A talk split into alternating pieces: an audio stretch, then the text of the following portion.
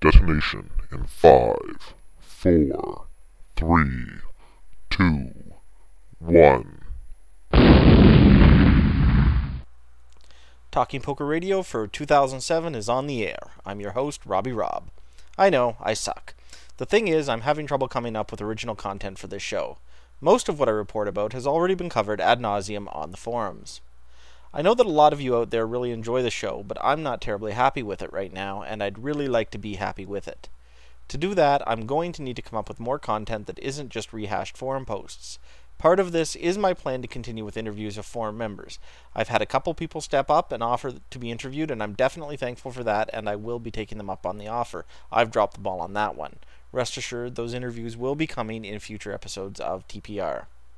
Okay, now that I've got that out of the way, let's move on with some good news. January was a pretty decent month for forum members all around. It started off with Kern's 10th place finish in the Moneymaker Millionaire Free Roll. He outlasted 17 others to take home a rather sizable $20,000 payday. Combined with the 16,000 he took home from being on Who Wants to Be a Millionaire, Rich had a most excellent month. While still in Aruba, the forum was represented by not one but two excellent players. Both TP and Booby Lover played in the main event, having won their entries courtesy of PokerStars. Wes managed to hold on long enough for a $14,000 payoff, but unfortunately, Mark's sacrifices to the poker gods were apparently rebuffed, and he finished around 400th. The good news is that he was happy with his play, it was just the cards that didn't hit. But those aren't the only winners we've had on the forum this month. End of month results aside, a couple other forum members had excellent months as well. Light Fungus outlasted a field of 831 players to win an $11 tourney on Stars for a none too shabby $2,000 payout. The other big winner was Mayhem, who managed to final table not one, but two tourneys in the same week. Actually, it was the same tourney on Mansion, just different nights. He also had a 10th place finish in a third tourney there as well. Needless to say, the biggest news to rock the poker world this past month was Neteller no longer willing to do business with the US players. While some people may still hold to the adage that the sky hasn't fallen, it certainly has dropped quite a bit. There is so much fear, uncertainty, and doubt floating around out there about what's happening with Neteller and, more specifically, the American players' money they have, that no one knows exactly what the hell is happening. The latest rumor, seemingly unfounded, is that the US government has frozen the accounts of the Neteller members. A number of factors seem to point to this being entirely untrue, but again, no one knows for sure. Nobody really knows what's going to happen in the short term regarding online poker, but I encourage the listeners to remember this very important fact prohibition never works. A semi related question. In the 60s and 70s, American draft dodgers fled their native land for the Great White North. The 90s and aughts have seen a few American military head north to claim, thus far unsuccessfully, political asylum. My question is this Will Canada become a welcome safe haven for poker players wanting to play without government interference? Of course, realistically, we know the answer is no, as Canada is often little more than a fetching boy for the whims of the US politicos. But it's still nice to dream. That said, at the moment there are no plans in Canada to mirror the US Department of Justice's move, so until there is, we do happen to have a couple extra rooms to rent in Casa de Robbie Rob. Plans are seemingly afoot for another Talking Poker Forum Heads Up Challenge. There is a thread on the forum for those interested. If you haven't seen it or haven't indicated your interest, jump in and step up. I know that if I'm not working, I'll be there. January was also a good month for poker on television, with the debut of NBC's Poker After Dark and the return of GSN's High Stakes Poker for its third season. Poker After Dark runs at 2:05 a.m. every night except Sunday.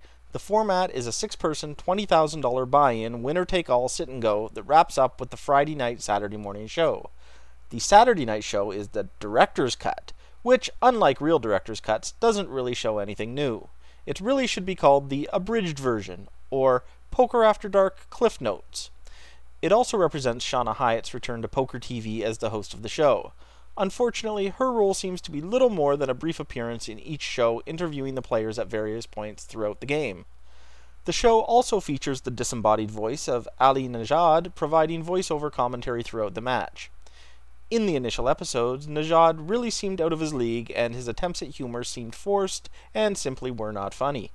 This past week's episode seemed to find him a little more comfortable with his role, and he wasn't nearly as annoying. I think initially he was trying to style his commentary along the lines of Gabe Kaplan's in High Stakes Poker. Unfortunately, what works for Gabe does not work for Nejad. The players themselves have been absolutely priceless between Hellmuth's infamous blow up during the inaugural week, Jamie Gold's donkey like play, and the Unabomber's unorthodox table manner when up against Esfandiari, it definitely makes for some entertaining poker television. However, as entertaining as Poker After Dark is, it still can't match the entertainment value of GSN's third season of high stakes poker. Season 3 features a lot of the previous season's players coming back for more, including Shiki, Negreanu, Doyle Brunson, Daniel Alaei, Esfandiari, and others. It also welcomes to the table WSOP Jackass, Jamie Gold, Phil Ivey, Paul Wasicka, and many more. During the most recent episode, Gabe Kaplan also sat down and played, swapping spots with Negreanu, who headed up to the booth to do the commentary. Apparently, Mike the Mouth Matusow wasn't too thrilled with Daniel's comments towards him and his play while in the booth and called him up. Daniel writes about it on his blog at fullcontactpoker.com. The nice thing about season 3 is that the producers told the players to knock off the prop bets they had going on last season. This is a good thing, as there definitely seemed to be too much attention being paid to the prop side of things last season.